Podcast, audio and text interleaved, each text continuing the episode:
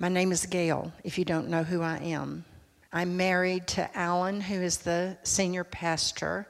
And Alan, and there's a group of 11 or 12 of our people that are ministering on the streets in New Orleans at Mardi Gras. Who wants to say that's easy? Not me. How many of you is there anyone, because somebody came up to me last night and said, I don't really know what Mardi Gras is. What is Mardi Gras? Is there anybody here that does not know what Mardi Gras is? It's a big party. Everybody is partying on the streets and they're um, going wild and crazy, getting ready for Wednesday, which is Ash Wednesday. And on midnight Tuesday night, the police come in on their horses and they clear out the streets. Everybody goes home because that is Ash Wednesday, which signifies the season of fasting up Lent up until Easter. So, man, people are getting their party on down there because most of them have no idea what what significance there is to this. They're just wanting to go because it's a big party. And it's rough, I'm telling you. I've been once. I laughed last night and said, I almost got taken out by the Canadian firefighter that wanted me to go with him, and thank goodness I had my husband, and I'm like, mm, I think I'll pass on that. Um, but the team are they're out there worshiping during the day, and they're out there standing for hours and hours and hours on the streets just to bring encounters of the living God in the midst of this atmosphere. And you would be surprised how many times God breaks through. You know, there are a lot of people, they're even believers, but they go down for the party. They're not really in it for something evil, they're just having fun. And then there are others that are seekers. They want to know, but they just haven't found anyone that will tell them. So the atmosphere there is you've got the party crowd, you've got the religious crowd who in, in this long line of, I don't know if they still do it this way, but they're carrying signs basically of hate. God hates you because you're drinking. God hates you. The one I was really offended at was they actually had loudmouth women on there that God is going to condemn you and send you to hell. And I'm okay. Because um, sometimes people say I have a loud mouth. Um, anyway, I would just covet your prayers for the team because it is a it's a pretty intense ministry that they're they're really going into the darkness to rescue the lost, and we need to cover them in prayer. So, Lord, right now, we just ask you to cover this team, God, the ones that are from New Life, the ones that are from Starkville, the ones that are from Dallas. Lord, as they go to release the love of Jesus and the truth of who He is to the people that will listen, God, we ask for protection. We ask for breakthrough. We ask, God, for God encounters through our team, Lord, that they would come back with the most awesome God stories, that we could all be encouraged to do the same. In Jesus' name, amen. Okay, so it's just been three months since I since I was up here saying, t- teaching, saying something. I, I very rarely like to call it preaching, but I guess that kind of is what it is. And I made a commitment to the Lord that if He gave me a message, that I would be obedient. Now, most of you that have known me a long time, and I, and I really didn't understand the significance of this until last night. Normally, I speak about once every nine months. That's, that's good for me. This is not my favorite. I'll do it, but I, I don't cherish it, covet it. However, I, I told the Lord, because I, I think we all need to be stretched in whatever way He's calling us to be stretched.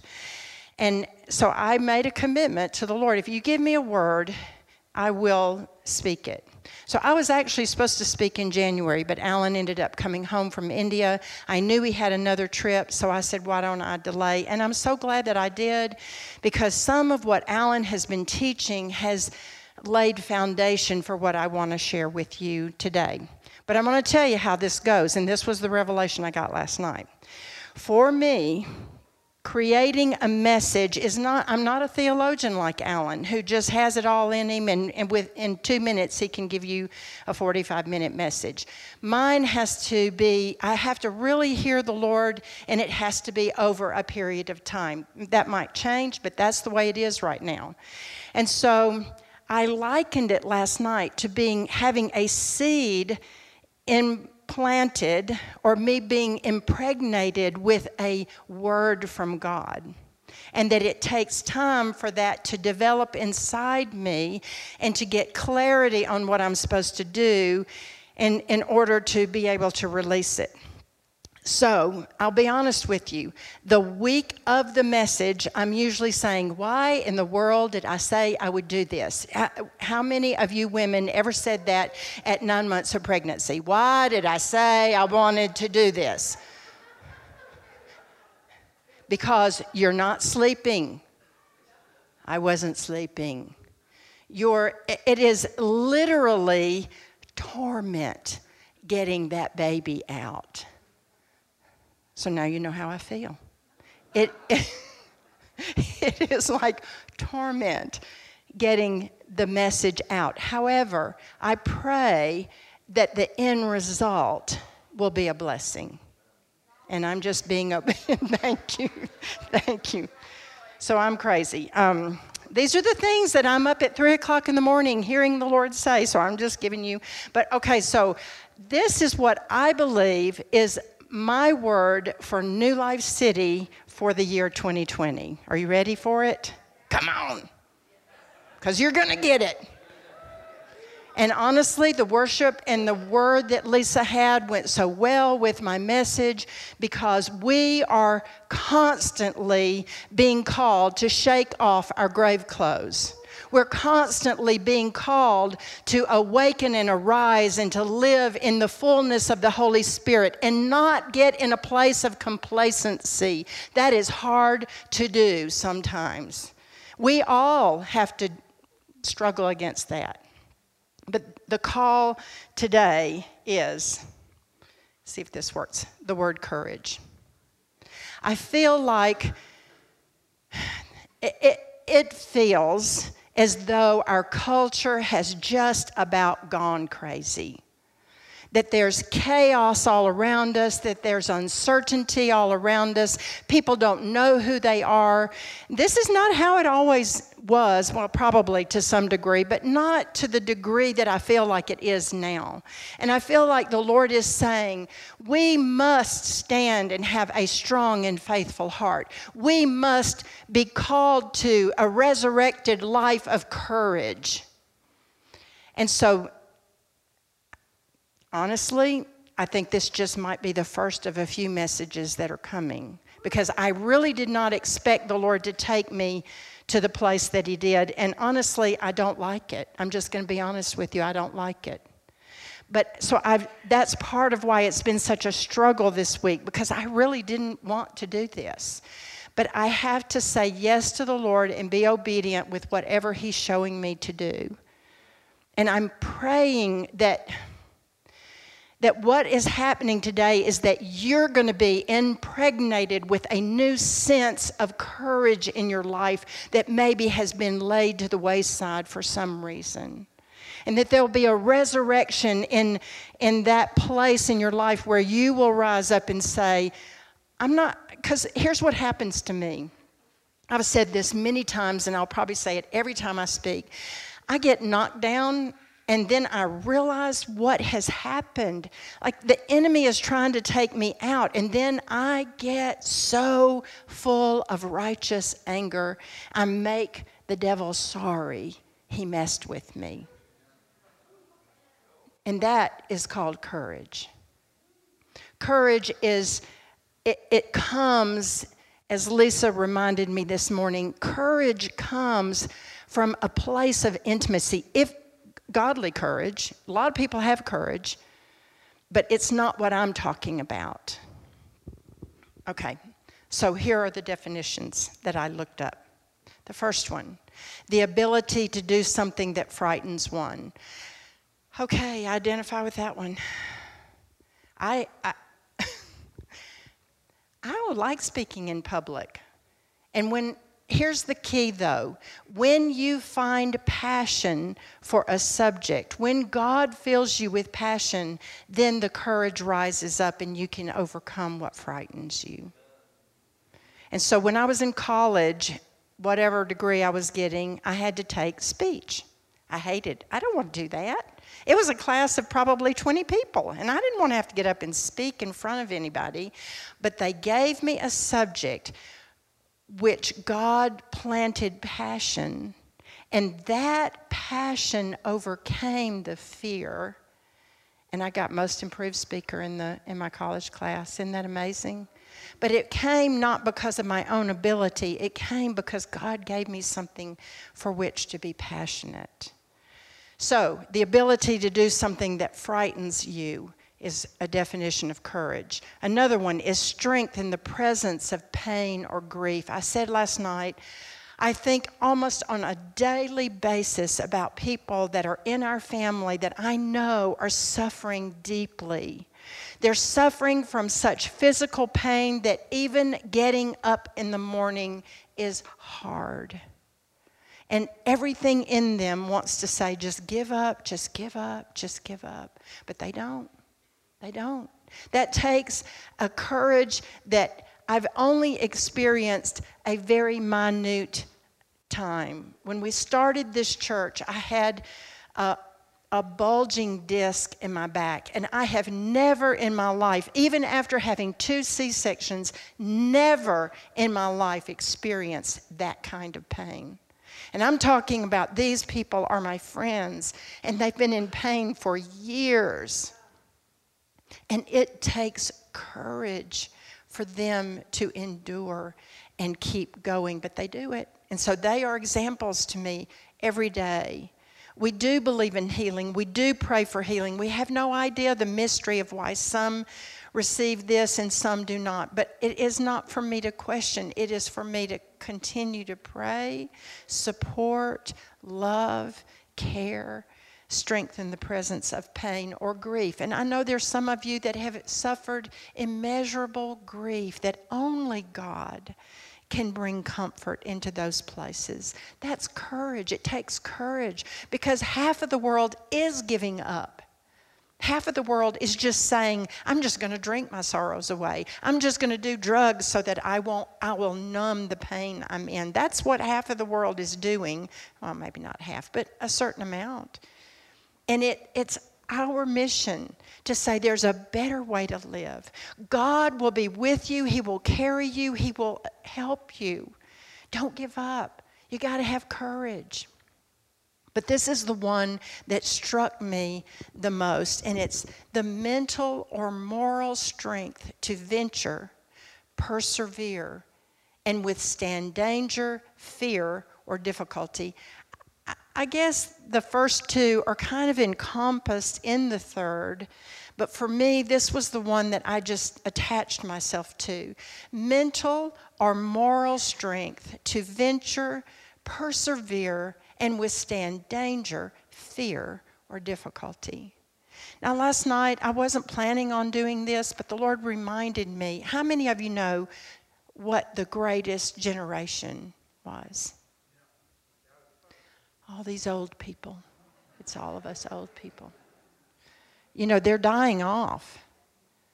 But we're, we are, um, I feel in some way challenged to not forget them. The greatest generation of our time, it was my parents. I'm getting old enough now that, you know, that's my parents. Um, it was the generation that faced World War II.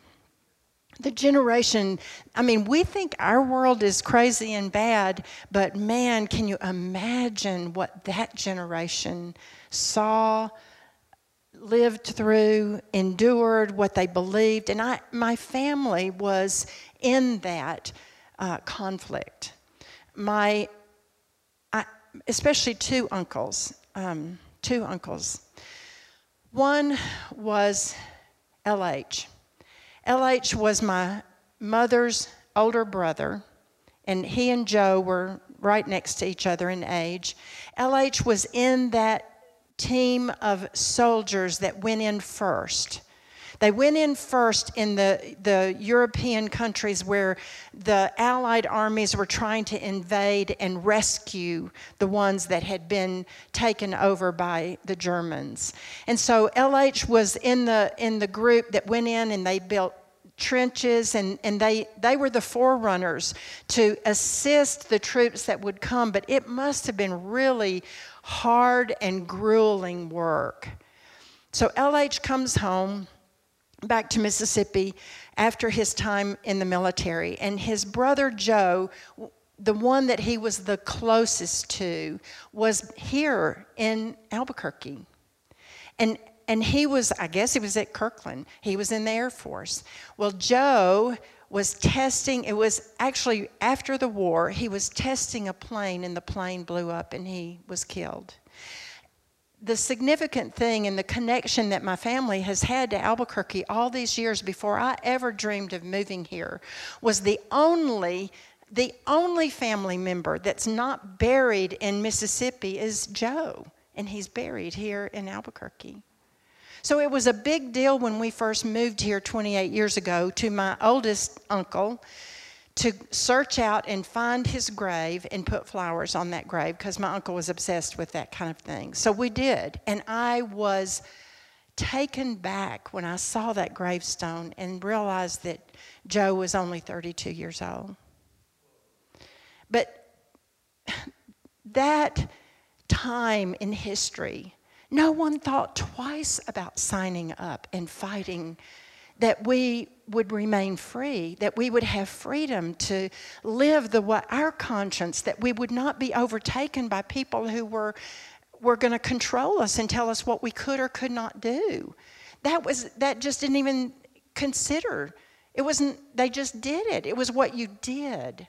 All right, so last night after I did the message, I really felt like the Lord is saying, okay, to some degree, we feel like we've gotten off our moral compass, but God is resurrecting a people, and we are in that company who will stand with courage and without a moment's thought do whatever it is He tells us to do. There's momentary courage and there's sustained courage. So when we first moved here, I think we had probably lived here about three years. Alan and I are at the, we're at Coronado Mall. And we're just walking down the mall, have no idea what we were doing there, but we were walking down the mall. And out of the corner of my eye, I saw this young man. He was, he was in the act of stealing a pair of shoes without even thinking about what I was doing. I went straight up to this young man and I said, You put those shoes back right this minute. Alan doesn't even know what in the world is she doing because he didn't see any of this. He's just walking along. And you know what? That young man did what I told him to. That, and then, you know, of course, then I realized what I had done, and I'm, I'm shaking like, get me out of here, somebody's gonna kill me because they actually, he was with a group. It wasn't just one young man, but I didn't see that. I just saw the one kid. And that's what I'm talking about. I think that we are born because we are created in the image of God. So we're born with this instinctive courage that just rises out of us without us even realizing it. And so, crazy me, I've never forgotten that. Have, did anybody of did anyone this week hear about Mr. Bob? Julie did. Mr. Bob was, was an 88 year old crossing guard, which pretty much overwhelms me that at 88 years old, you're still helping children get across the, the street to get to their school. Well, his name, they called him Mr. Bob. He had been doing it for five years. And I don't know if it was exactly this week, but the article came out this week that a car came speeding through where the crosswalk was. You know, the yellow lights flashing, slow down. I hope all of you slow down, slow down. Don't hurt these children. But this car came barreling through, and Mr. Bob yelled at the children. They stopped and got back on the curb, but the car hit Mr. Bob and killed him. 88 years old.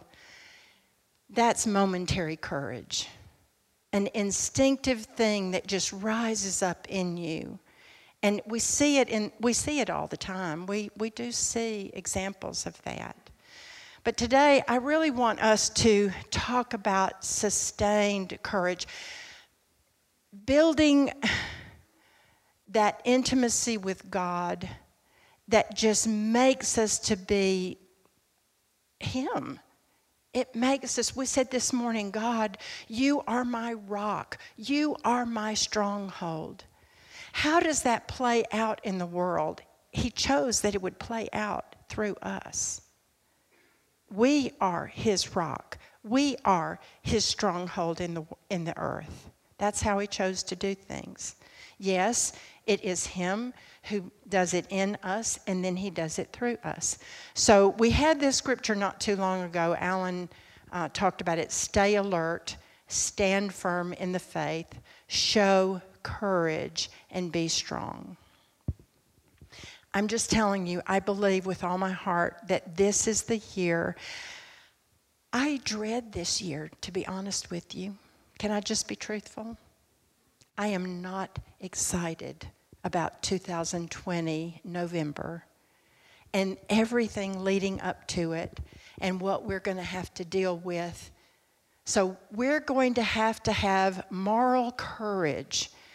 You, do you know what I'm talking about? You know, it's a political year, right? Our nation is being thrust into chaos, into confusion, into vitriol. So, I'm calling New Life City to be a people that stand with moral courage to not get swept up in that political craziness. Now, I'm telling you, we need to vote. We need to honor how our country has been established. We need to take these things very seriously. But please, I beg of you, don't get caught up. I, I almost want to tell you if I see you post something on Facebook, I'm calling you out. Because, you know, Mama Gail doesn't say much on Facebook, but she is watching all the time. I just want you to know she's your moral compass. At least my husband's off Facebook and he's not posting anymore. Hallelujah, Jesus. we, we need to care, guys but I, the courage that we have to live with this year is to press into what the Lord has to say, not get caught up in personalities on any side, and listen to what He has to say. But I'm telling you, there are people at New Life City that are in our family that would not agree politically, not one iota. Well, maybe one iota, in a lot of ways. But it doesn't mean that we don't love each other and that we won't stay a family. I don't, I don't want to see relationships get damaged because of the way that we choose to live out our moral responsibility in this country. This is really where the, the message began. I felt like God just started stirring in me and saying, You you have to preach this word. You have to say this word. We have to stay sane. And you're not going to do it if you constantly watch the news. Yes, be informed, but don't fill your mind with all that stuff all day, every day. Do not do it. Mama Gail's going to come to your house and I'm going to smash your TV in. Stay alert, stand firm in the faith, show courage, and be strong. I'm so grateful that that the story of the Bible has given us many examples, and I'm just going to go through these quickly. But, but you know, the Bible's not just a sweet little book, it's actually an account of true people that lived true life and that God worked through. Now, I do love the. Um, I love Alan's teaching. I, sometimes I think I'm, I'm in your head trying to listen to his mind, and sometimes I think it doesn't always come out clear.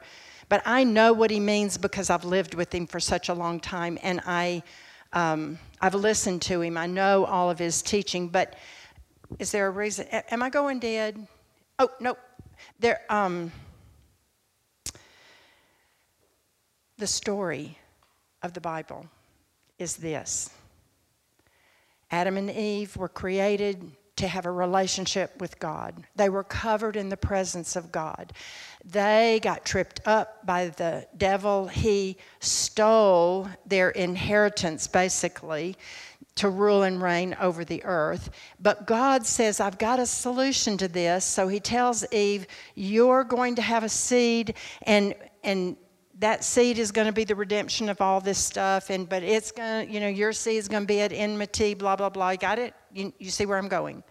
The entire old testament it is the story of the preservation of the seed. God chose a family headed up by abraham. Abraham was a pagan who worshiped the moon. He knew nothing about jehovah god and god called out to him and without really understanding what he was doing, Abraham said yes. Did he do it perfectly? Goodness, no. Have you walked out your life perfectly? Have I walked out my faith perfectly? Absolutely not. It's been a struggle at times. We've all had to learn and get better. So, Abraham, then he's given this promise that he's going to have this son of you know, the son of the promise. And so he's waiting and waiting and he's trying to figure it out because God is slow. What is wrong with you, God, that you're so slow? I have no idea, but he was. But Abraham, the part that just takes me is he's finally got the child. Isaac, he's the child of the promise, well, the one that he's waited for, the one that God's going to bring blessing to all the earth through this child. And then God says, I want you to sacrifice him. What? Are you sure? Because that doesn't sound right to me. So Abraham immediately goes to Sarah and says, You cannot believe what God told me to do. No, I don't think he did that. Because I cannot imagine if I was Sarah, the conversation that I would be having with Abraham about, no, you're not going to do that. Do you think that he told the servant that went with him, This is what God's told us to do, so come on, let's pack everything up. Get No, don't think he did that either. Oh, I, I'm sure he told Isaac.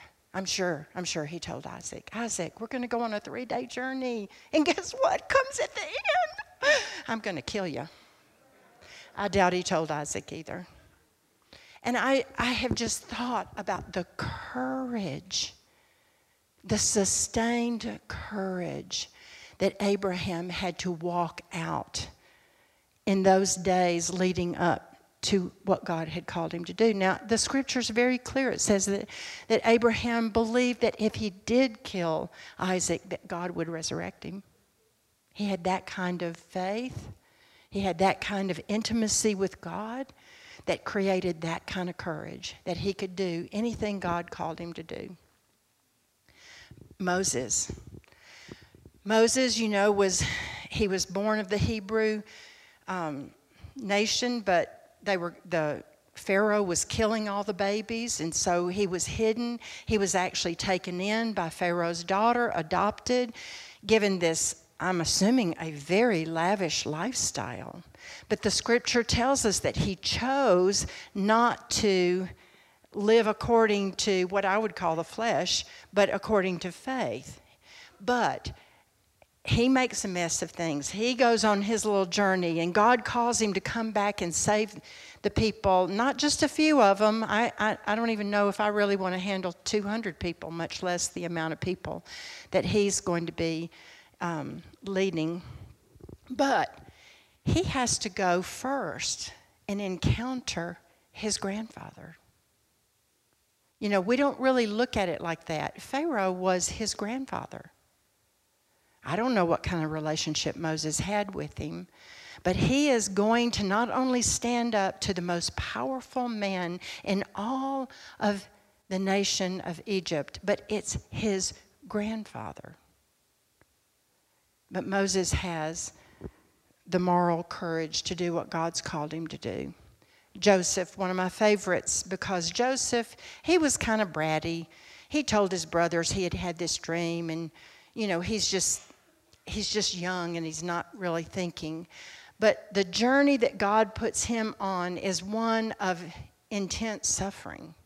He's put in a pit, he's sold into slavery, he's never seeing his family again. He, he finds um, he finds himself in prison. He thinks he's going to get out, but he doesn't get out, so he's there even longer. And he finally does get out, and he's put in charge. And then, oh my goodness, the woman wants him. And if he had said yes to her, his life probably would have been a little easier uh, temporarily. But he doesn't do that. He holds his moral courage to do what God's told him to do. Do you think at that moment he knew what the future was going to look like? No, he never knew until it unfolded. But in the midst of all the suffering, Joseph chose courage. Esther. Esther, this beautiful young woman who has lost her family, is being raised by her uncle. She's in a pagan land in the, in the midst of the, the faith family. And, and I actually, when I reread the story, I thought, you know, Queen Vashti, she was kind of the first women's lib. Yeah. Because she's like, you're not treating me that way. He wanted her, the queen, to come in to the court to show her off, basically. And she's like, nope, not doing that. And she paid. He said, okay, I'm done with you, so I'm going to find another. Well, he calls all these young women in basically into his harem. I said last night I won't say the word, but we have another word for that. When young women are forced into relationships against their will. I mean, this is the truth of these stories, of these accounts of people's lives. But I will say, but God. But God. So it takes courage in the midst of our suffering to think about the plan of God that will come forth through that suffering. Do you understand me? That's hard. That's a hard one. We usually don't get it until after the suffering is over. We look back and go, oh, that's what that was all about. But do you have the moral courage in the midst of the suffering to keep saying yes? So, those of you that know the story, and I don't have time to go into it all, but Esther, there's this plot against her nation within this pagan land that they're going to be wiped out. But remember the story God has got to protect the seed. His plan is going to overcome any plan of the enemy, whether his people are in on the plan or not. Because many times they were not in on the plan but God. But Esther was one that said, Okay, I will. Uncle Mordecai says, You need to go into the king. This is what's happening. Our whole nation is going to be um, slaughtered. And she knew that to go into the king without permission was most likely certain death. She could have saved her own skin, nobody would have ever known. And she probably would have been okay. I don't know that for sure uh, Mordecai said she probably would not. He said, But for such a time as this, God has brought you to this place. So she calls all of her people to fast for three days. And at the risk of her own life, this young woman was very young. She was not a mature person of my age, she was young but she believed her uncle, she believed God, and she goes in, she requests permission, and we all know the rest of the story that the king invites her in, she finds favor, and he allows the nation, the Hebrew nation, to defend themselves, and they're victorious. A whole nation was saved because this young woman acted with moral courage. Daniel. Daniel was also in a pagan land. They had been taken uh, captive because of their own sin, and Daniel has been stripped of his manhood, serving the king. And, you know, they're told, you got to eat this way, you got to do this. And Daniel says, well, can I do this? Can I show you how this will work out? He finds favor. But ultimately, he ends up being put in the lion's den, put put in the fiery furnace, but he never wavers because he has moral courage. Mary. What can I say about Mary? I don't know about you, but if an angel showed up to me and I'm 14 years old and I'm not married, and the angel says, I've got great news for you, Mary. You're going to have a baby. And she's, yeah, really? I, well, I, I am betrothed, but we're not yet married, so how's this going to work out? But Mary doesn't question. She says, Be it unto me as you wish, as you say. She had such an innocence about her. And Mary had to have known that her life would be filled till the day probably she died with rumors that she was an ungodly woman. But she never wavered. Mary never had any idea the suffering that she would endure because of the call that was on her son. But she never, as far as I know, she didn't waver. Moral courage. And then lastly, we have Paul. Paul, I identify with him the most. The one that was brought up in a steady family of faith who loved God from the, from the time he was a little boy, who studied the Word, who per, just, I mean, had such a passion for God.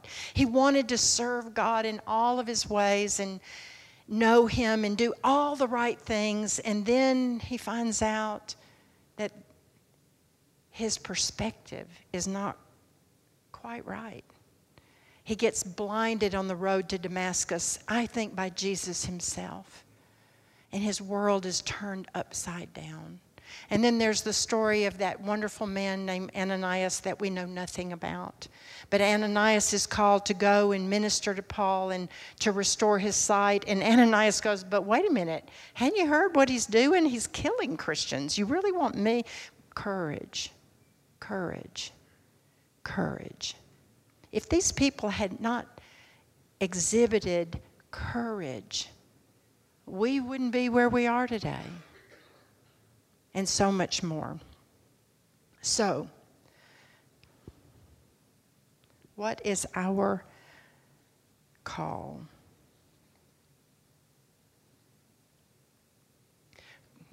Maya Angelou said, Courage is the most important of all virtues because without courage, you can't practice any other courage consistently. I actually said, Well, Lord, could courage be a gift of the Spirit? Because it is true. If you don't have courage, you won't step out in the prophetic. If you don't have courage, you won't pray for the sick to be healed. If you don't have courage, you won't be a person that gives beyond understanding. If you don't have courage, you'll never speak the truth to the lost about who Jesus is. Courage is essential to living out the life that He's called us to live. It's essential. Holy Spirit courage every single person I've talked to you about today has endured had endured suffering. So the writer says we we rejoice in our sufferings? Really we rejoice in our sufferings? Why? How can i rejoice in my suffering? I don't knowing that suffering I, i'm going to say can produce endurance. We all have a choice and endurance produces character, and character produces hope, and hope does not put us to shame because God's love has been poured into our hearts through the Holy Spirit who has been given to us. It takes courage to live in the midst of a world that is chaotic that is full of suffering, that is full of pain, that is full of mystery, that is full of even evil, it takes courage. But through the Holy Spirit, we can do this, guys. We can do it. Call to action. This is the part where the twist came in the plot. And I said, Lord, I don't like this. This is not where I want to go. But He, okay. I'm like, okay, I'll just do it. Arise, you sleeper, rise up from your coffin, and the anointed one will shine his light into you. So be very careful how you live, not being like those with no understanding, but live honorably with true wisdom, for we are living in evil times. Take full advantage of every day as you spend your life for his purposes. So I don't even know what it, it might be Facebook, I don't know. I said, Is my goal, my ambition to lead a simple life, but I married the wrong man for that. Um, and then another place I said, Live life to the fullest. Okay, so Alan has been laying the groundwork for us out of Ephesians the last couple of weeks in Christ. We're in Christ. We're in Christ. We're not righteous because of our own behavior, because of anything that we've done to earn that status. We're righteous. Remember, righteousness is a covenantal term. It means that because Jesus paid the price, we now are in right standing with God. And he actually gave the analogy of my, our marriage. Alan and I have been married, will be 46 years in May. And he actually said, bless his little heart, I can go in the room and I know when things are not right. He can feel in the air. I'm telling you, it's always, always, always all his fault. I'm just telling you it's true.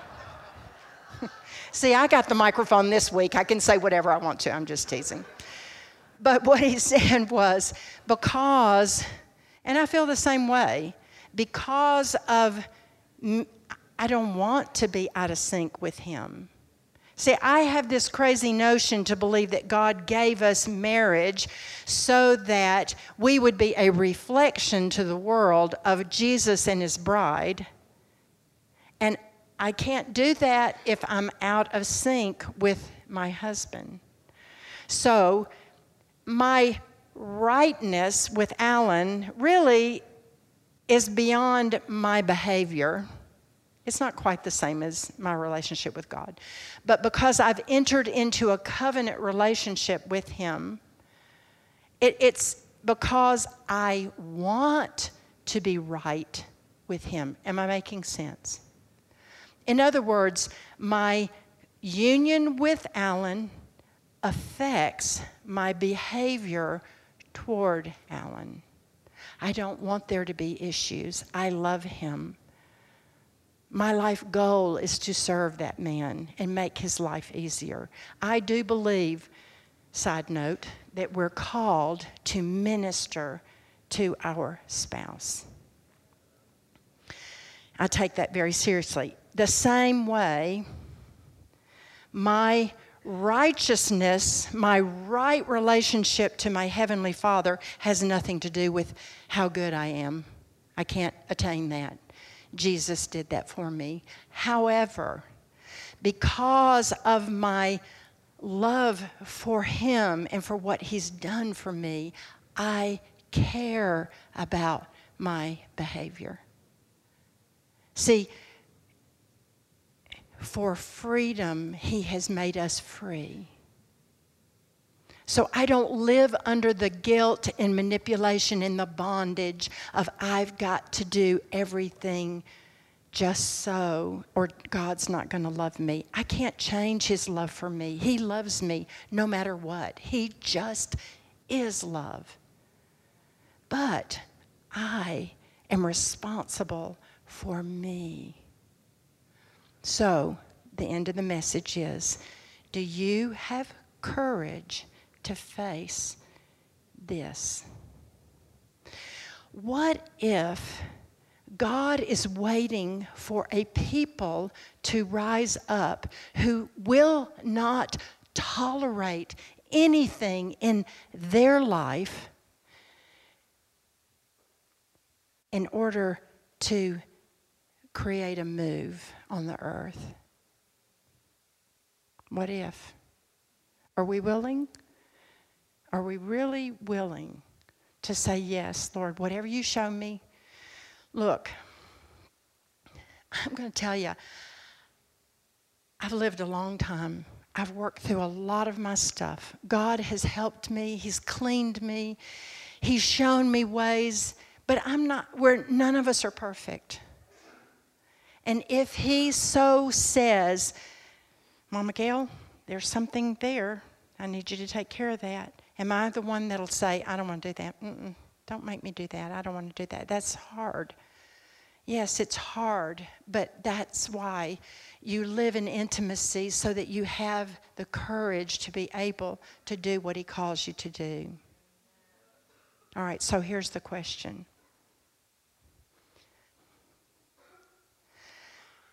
I forgot to say this last night. He doesn't show us things in our life to hurt us, to shame us, to destroy us.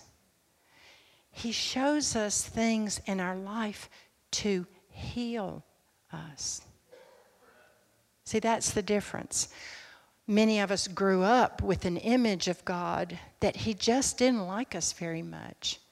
And that if we did anything outside of His purposes or His glory, He would be mad. That's not God at all. He's love. His love is so unending that He wants you to be the best you can be. He wants me to be the best Mama Gail I can be.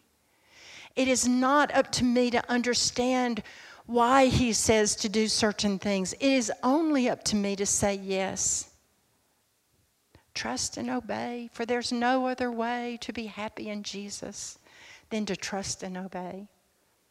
So, my question is if there was something in your life that you had done or and no one on the face of the earth knew, not one person knew, just you and God. And he brought that to your remembrance and He instructed you to do something about it, would you do it? Nobody knows, not one person. Nobody knows this, just you and the Lord.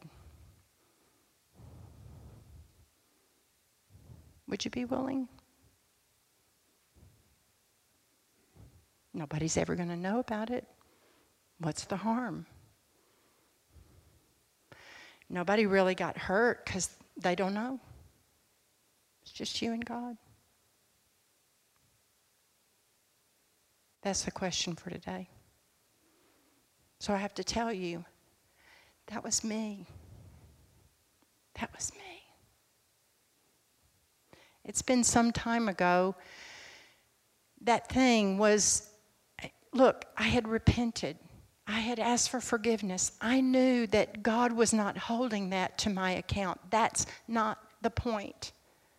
The point is, He reminded me of something that was long ago forgotten, that I was young and I, I stupid. And He said, I want, you to, I want you to clean that mess up. And I went, Really? I don't think so. Let's don't do that. Let's just sweep that right back under the rug and forget about it. And a few months later, he reminded me again No, I really do want you to do something about that. And finally, on the third time, not only did he say, I want you to do something, he told me exactly what to do. See, this is being in an intimate relationship. It's as if he is my earthly father, and I'm sitting face to face talking to him about the struggles of my life. And so I said, okay. I knew he had told me to preach this message, and I knew there was no way I was going to get up here and talk to you about courage if I had not uh, been obedient to what he called me to do. Now, the truth is, why? Why did he ask me to do that? I really don't know. That's not the point. The point is, I want to be so in sync with my heavenly father that i can be used in a moment's notice that that momentary courage will arise in me because of a sustained courage that i have learned to live out of. Amen? Okay why don't we all stand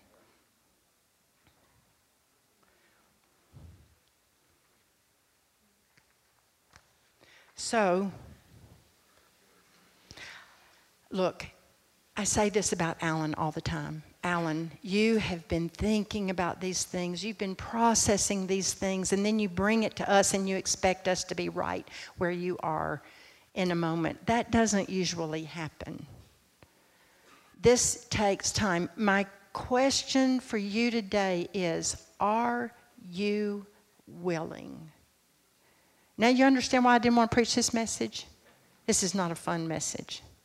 But I do think it's an essential message for the season that God is preparing us for. Are you willing? It may be something that is gone out of your conscious, conscious thinking, but God wants something done in your life. Or there may be things that you can immediately say, I know exactly, Lord, what you would have me clean up. This is about cleaning up the mess in our life in order to prepare us for what God has for us. So that's number one. You can start coming if if you're not if you have courage. Number two, do you just need courage? Are you going through something in your life that is so hard that you need someone to pray with you and help you. See, we're a family, and that's why I'm like, I, I, I I'm gonna be honest with you. Alan didn't even know. And he and I processed it with him because I'm like, do do I share it? Do I get that raw? Do I get that transparent? And of course, he's like, what I don't want is for you to feel like I'm carrying shame. I can say these things because my shame was paid for on the cross. I don't walk in shame. But I also know that I have a family, a family who love me and just want God's best for me. Kind of crazy, isn't it? To be in a, an atmosphere that's that safe. But this is who God is, and this is who He's called us to be. So come down if you need courage if you just want to say, God, I will, I will obey anything you show me. I want to be so in right relationship with you. I'll do it. I'll do it. I'll do it because your spirit is going to give me the courage to step out and take care of whatever it is that you have for me. I find that the strength of Christ's explosive power infuses me to conquer every difficulty.